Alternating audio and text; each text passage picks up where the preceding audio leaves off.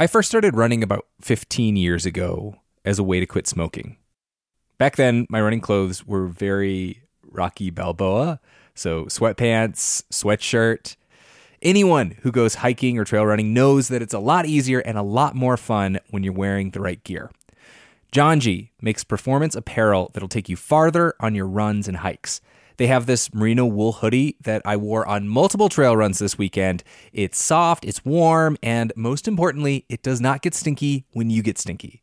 Another reason to love Janji is that they donate 2% of all sales towards clean water projects, raising nearly $1 million so far. Head to janji.com to find your new favorite trail wear, outdoors accessories, and essentials. And use the code OUTSIDE for 10% off at janji.com. That's J A N J I dot com with the code OUTSIDE for 10% off. When I was a little kid, my whole family, grandparents included, packed into a Dodge Caravan and went on a two week road trip to Wyoming.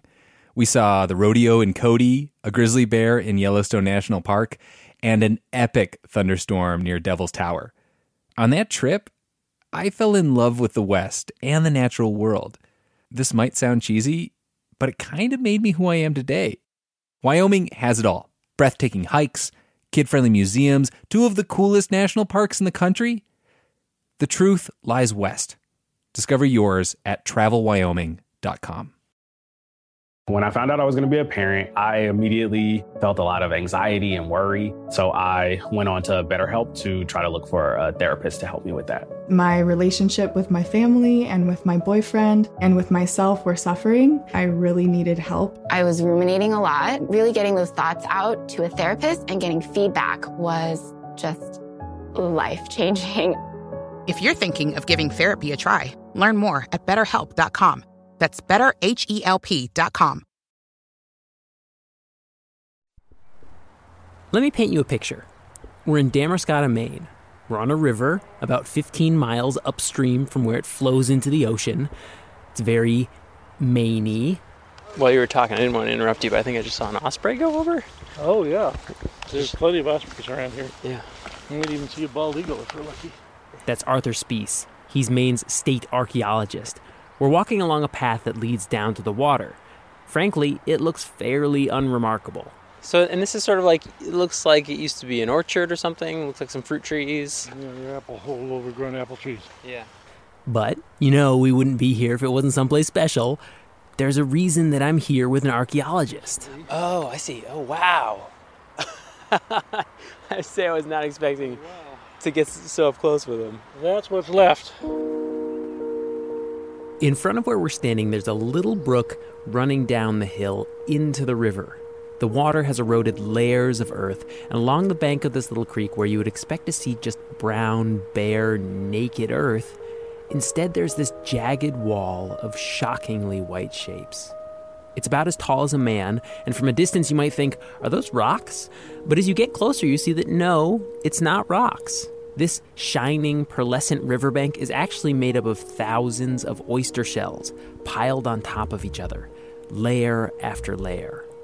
Arthur has actually dug down into these shells all the way down to the bottom. It's about six feet deep at the deepest. Oyster shells, six feet deep. But what's really amazing is this pile used to be much, much deeper. There was an even larger pile of shells that went from the river back to where those pine trees are.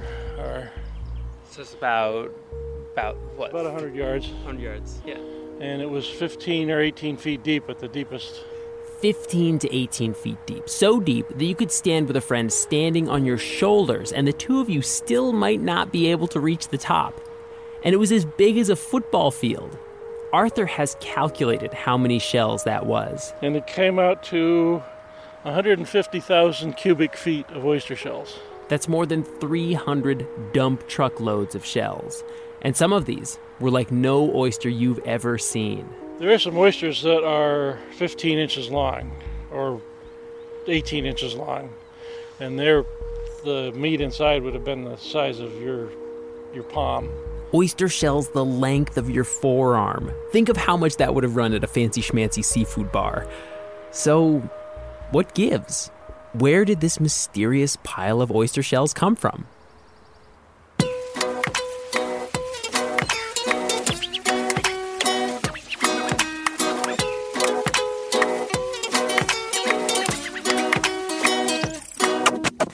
This week on Outside In, we're bringing you something we call 10 by 10. This is where we look very closely at a very small space. Today, we're looking at the second largest intact pile of oyster shells in the United States. Because that's right, there's actually more than one of these things. The one we're looking at is called the Glidden Midden. Great word, by the way, midden. It's, yeah, it's a Danish word, I guess, originally that's been adopted into English. It sounds like what it is. a midden, as in an ancient trash heap, and Glidden, as in Glidden Point, the name of the place where this shell heap is. Through this midden, what have we learned about the people who used to live on and beside it? And what can this place tell us about the very tricky and occasionally impossible science of archaeology?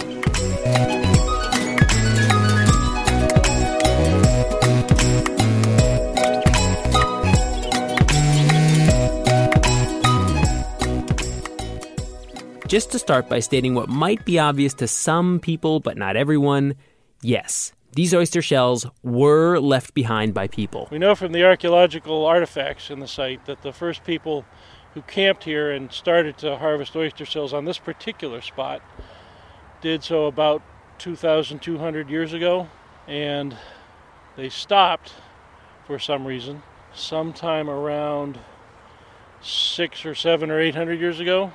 So 1,500 to 1,700 years of pitching shells onto a pile. Pitching shells onto a big pile. And it wasn't just one big pile. There used to be two of them. There's the Glidden Midden, which is still around, but on the other side of the river there was the Whaleback Midden, which was even bigger, but now it's gone. Arthur and I are actually standing on the Whaleback side of the river. So now, if you've got two giant piles of oyster shells on either side of a river, the logical assumption is that there used to be a lot of oysters in this spot, which we think there were. But beyond that, who were the people pitching those oyster shells? Well, we could make the assumption that the language would be pretty similar to today's modern languages of the Wabanaki, um, underneath the Algonquian linguistic umbrella. This is Chris Sockalexis, the tribal historian of the Penobscot Nation and an archaeologist. The Penobscot are one of five tribes in Maine that collectively refer to themselves as the Wabanaki, or Easterners. So, what was life like for these folks? That's a tough question to answer. Okay, so it's hard to paint a really broad picture because indigenous people were incredibly diverse and composed of smaller groups with very different lifestyles. Some lived on the seacoast year round, some were moving up and down rivers. Each had their rhythms that helped them to find food. You know, you would have to say there are similarities, you know, coming from a hunter gatherer uh, groups, but as they split off into kinship groups, um, each family would have their own certain, maybe mini customs and rituals. But um, again, when when the larger aggregation gets together, you know, they share that common bond. Which is what makes this pile so amazing. It's so big, people figure that it couldn't possibly have come from just one group. Yeah, that is a pretty significant site. Um, you could see that as a large aggregation area. A large aggregation area. That's archaeologists speak for a place where lots of people meet. So, how do we learn more about the people that met there? One way to answer that question dig. And so, what did you find? Mostly oyster shells, uh, surprisingly, uh, and some pottery fragments, and some charcoal, and a few fish bones. Not a lot. If you want to reconstruct what life was like for the people who ate all these oysters, this is basically all you've got. It might not sound like much, and it isn't really, but it's a heck of a lot more than you might get in a lot of other places, and there's a reason why. In huge chunks of the world, in the eastern US, Europe, Russia, Central America and northern South America, Southeast Asia and Central Africa, the soil is actually slightly acidic. Almost nothing is left besides the stone tools. All, all the uh, bone refuse just dissolves. That's Bruce Bourque, by the way, who is chief archaeologist at the Maine State Museum before he retired. So cast yourself back to high school biology. What are shells and bones made out of? Calcium. And what is calcium on the pH scale? Basic, the opposite of acid. But the shells neutralize the soil acids, make the soil sweet, or raise the pH above 7. And so bone is preserved. And we, we love these sites for that reason. So, just from the beginning, what little we can know about the past here, we know thanks to the shells. And actually, from just some bones and some shells, we know more than you might think. For one, fish bones. What kind of fish? Um, the, the fish bones that are in here are mostly alewives, and they run up here in the spring, early in the spring. Another clue deer teeth. People who were living here were hunting deer when they could, and same deal. We can we can tell when the deer were killed. Just like the fish, the deer teeth suggested springtime. Then there are those oyster shells. So every oyster has a little hinge on it at one end, and they grow faster during some seasons of the year and slower during other seasons of the year. And if you get your microscope right, you can actually read the how many years the oyster's grown. It's like looking at rings in a tree. And they're all harvested in the late winter or the spring. It fits with a fish bone, so that's where we got that idea. So you put it all together, and it seems like people gathered by the banks of this river right around the time of the year that the alewives would return from the ocean and swim upstream to lay their eggs. This time of year is often known as the hungry time. As winter slogs towards its finish, any food you manage to save up during the summer and fall is long gone, and no new edible plants are starting to come up yet. So, this is when it would be really great to be able to just come to a place where you can find oysters the size of your fist just sitting at the bottom of the river. Except one downside this is April or May in Maine. It wasn't very warm. They didn't have wetsuits. They didn't have wetsuits. They didn't have 100 horsepower Evinrudes and heavy anchors. They had birch bark canoes. So, as near as Arthur Spiess can figure, every spring, as the snow melted and the river swelled, people would gather, take their canoes, and paddle way out into the middle. There are some funny looking stone tools. They look like um, gouges or axes. Uh, I think they might have put those on long poles and used used them to chip out a bunch of oysters and then grab them and pull them up and put them in the basket. The people who were doing this, they came from all over the place, hundreds of miles, if not more. Like Moosehead Lake area, uh, Munsungan area. We also are finding evidence in shell middens that the stone to make the tools is coming from far away, as Pennsylvania, possibly Ohio, Labrador. And this went on for centuries. Way down at the bottom of the pile, the very first shells to get tossed onto the ground were about 2,000 or 2,200 years old. On the top of the pile, there were pottery fragments that were maybe six or 800 years old. When you, when you do the math, it works out to about three cubic yards a year on average. Now that's a half a dump truck. And so the pile grew, a few shells at a time. Every year, when the people came back to set up camp, sometimes they would move in right on top of the shells from years ago. Once you pile up a bunch of shells, the soil is well drained, and so you're basically building your own campsite. All through the heap of shells, there are black stripes that streak through the center that show where people set up camp on top year after year of people building campsites and fire rings on top of centuries old campsites. Generation after generation, one on top of the next. That, as near as we can figure, is where this pile came from.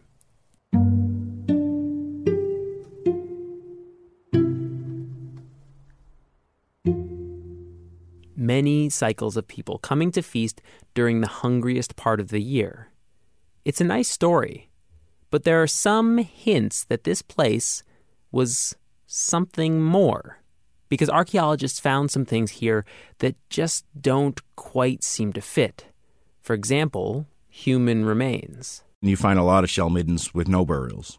But the ones with, with the burials, the middens with the burials, it's they were put there you know special. They were there for a reason. This is where we should point out that indigenous people and archaeologists haven't always been on the same page when it comes to digs like this. Put yourself in the shoes of the descendants of the people who used to live on the Damariscotta River. What if somebody just dug up your great great great grandmother's body without permission and then refused to give it back? As you can understand, a lot of people are pretty angry about this kind of thing, and how to make it right continues to be a big debate, even today. Regardless, finding remains in this shell heap is a clue that maybe this was more than just a pile of trash. And we'll hear about that after a break. Welcome back. Today we're learning about two giant piles of oyster shells up in Maine and what they have taught us about the people who used to live here. Now, not a ton of people have studied these particular shell middens, but one of them is Deb. This is unusual, but more importantly, they're unusual for what's in them. For the amount of shell, usually we see a lot of stone tools, we see bone tools, um, arrowheads, um, a whole cluster of different kinds of artifacts. Well, in these sites, there really are only one or two stone projectile points that have ever been found. Deb Wilson was an archaeologist for around 20 years, and she always had this feeling that apart from being a really big pile of shells, there was something weird about this spot. Things were a little unusual. There were a lot of bear bones, but they weren't the kind of bones that you would see. There were a lot of bear scapulas. That's the shoulder blade. And so, not random bear bones, but all one kind of bone. And scapulas, in some tribes in the kind of nearby Canadian Maritimes, were and are used in this thing called scapulomancy. Basically, what, what often people did with scapulas, you know, they're flat. Um, so they would they heat them on a fire and interpret the way they crack. It might be wanting to decide where to go hunting, and they would find paths in the cracks in the scapulas. And there's more. There's an account by an elder from the Penobscot written in 1893 that says this spot has been set aside for the old and the infirm. Also, there's this arrowhead she found. A single projectile point, which is kind of a really small thing to base a whole theory on. It came from a whole different culture. Out in the Ohio Valley. And those guys were mound builders. The mound builders cremated and buried their dead under elaborate piles of earth. So Deb thinks that maybe, just maybe, there's something else going on here. Like maybe some folks from the mound building culture migrated here at some point and in just a few generations built and deliberately sculpted these massive shell piles. Remember, there were two piles. There's the Glidden Midden, but on the other side of the river, there was the one called the Whaleback Midden, because it looked like the profile of a massive, glittering white whale. Deb thinks maybe this was intentional. And so, and so to you, it's it's like almost like a monument. It really does. I mean, it feels feels like a really special place.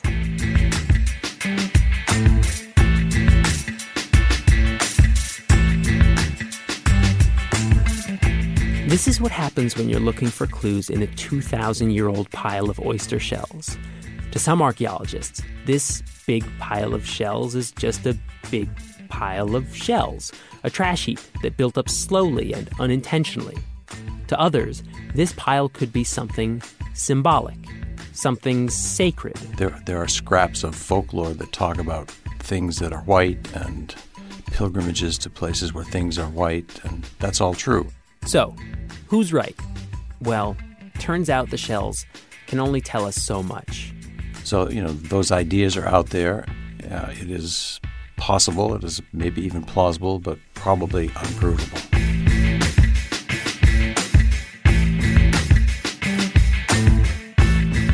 So we may not know why people started hucking shells here, but it seems fairly clear that they stopped centuries ago. So what happened? Why did it stop? And why are there so many freaking oysters here in the first place? Well, there's one explanation that answers all of those questions.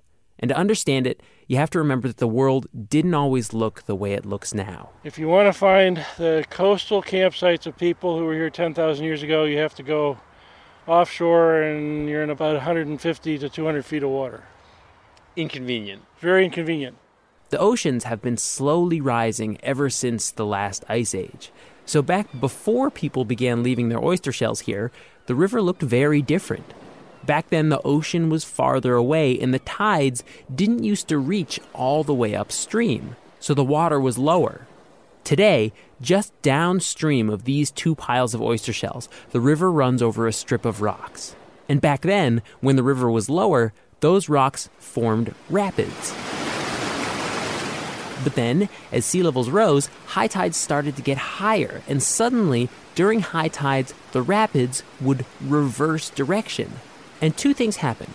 For one, now high tide was sweeping oyster larvae, which just drift on the current into this part of the river. But for two, the fast water was still keeping out their main predators, a snail called the oyster drill. So, this little barrier, this little rib of rocks and rips, could have allowed a huge, massive oyster reef to form, big enough to draw bands of people every spring from hundreds of miles around, walking or paddling in canoes to eat oysters. But the world doesn't sit still. And as the centuries passed and the seas continued to rebound, eventually that two way waterfall started to flood out. And bit by bit, the oyster drills could have begun to slither their way through. And so, over many years, that massive reef started to shrink until, by our best guess, about six or eight hundred years ago, the middens stopped getting any bigger. With the declining oysters, you know, would you kind of have to think, you know, why why would people go back if there's no more oysters in that area?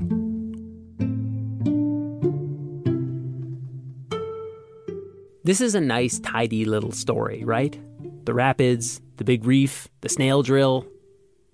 There's just one problem. But it's never been proven. It was just an idea that was published in a paper many years ago, and no one's disproved it, but it's plausible but unproven.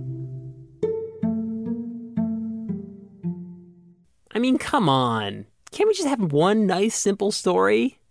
There's another hypothesis, which is that indigenous people were actually continuing to add to the pile all the way up through contact with colonial Europeans, and in reality, it was shipyards built upstream dumping sawdust into the river that put an end to the oysters in this spot. And then there's Deb Wilson, who thinks that the piles actually stopped growing a really long time ago and that they only took a few generations to make. In the fog of time, you see things that might be there. You just never quite know. Do you think this is the thing, that, kind of thing that you can ever really know the answer as to what went on here, or do you, or do you prefer to just sort of say, "Here's some ideas," uh, and maybe we'll just have to let it be a mystery? I think we're going to let it be a mystery. I mean, we all love the answers, don't we? I mean, I often I shouldn't say this, but when we do archaeology, I say it's making up stories. and these people were here, what, 1,500 years ago, 2,000 years ago? Um, we who watch TV, who live in houses with lights, um, who drive around in cars, can't even begin to imagine what it was like to never know any of that. And just to be here and paddle up and down the river, see the moon on these white shells. I mean, part of one of the things that was fascinating was just the whiteness of them. No, I don't think. I think we can look at them in ways that are more powerful for the people whose remains these are. And that I like the idea of a lot.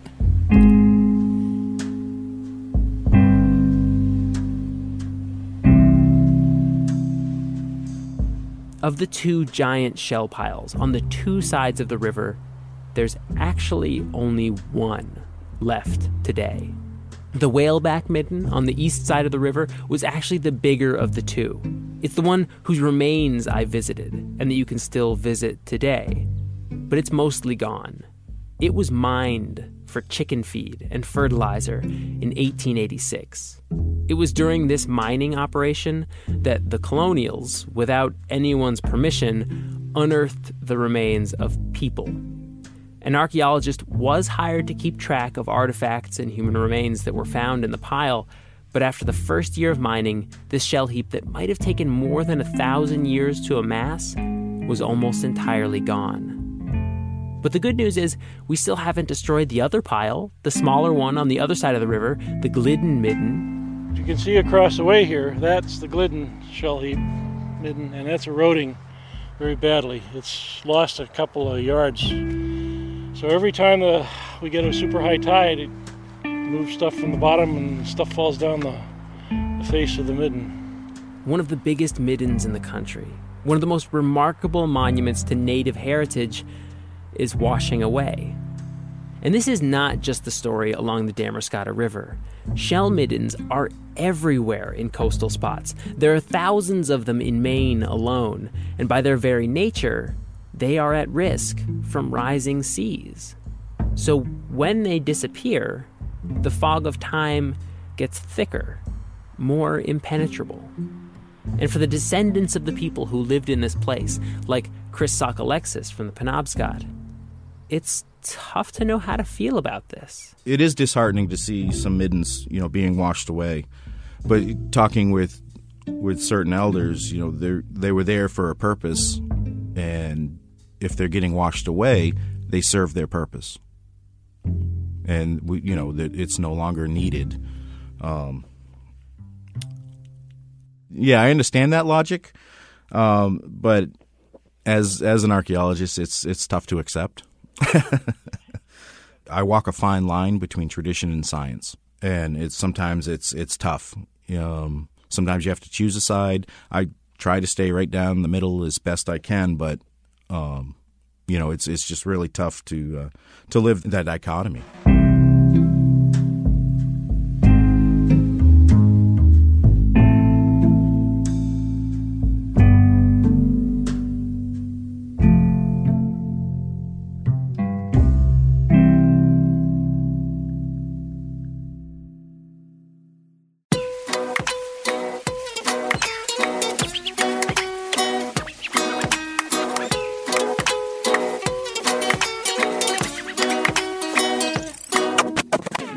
Outside In was produced this week by me, Sam Evans Brown, and Logan Shannon, with help from Maureen McMurray, Taylor Quimby, Molly Donahue, and Jimmy Gutierrez.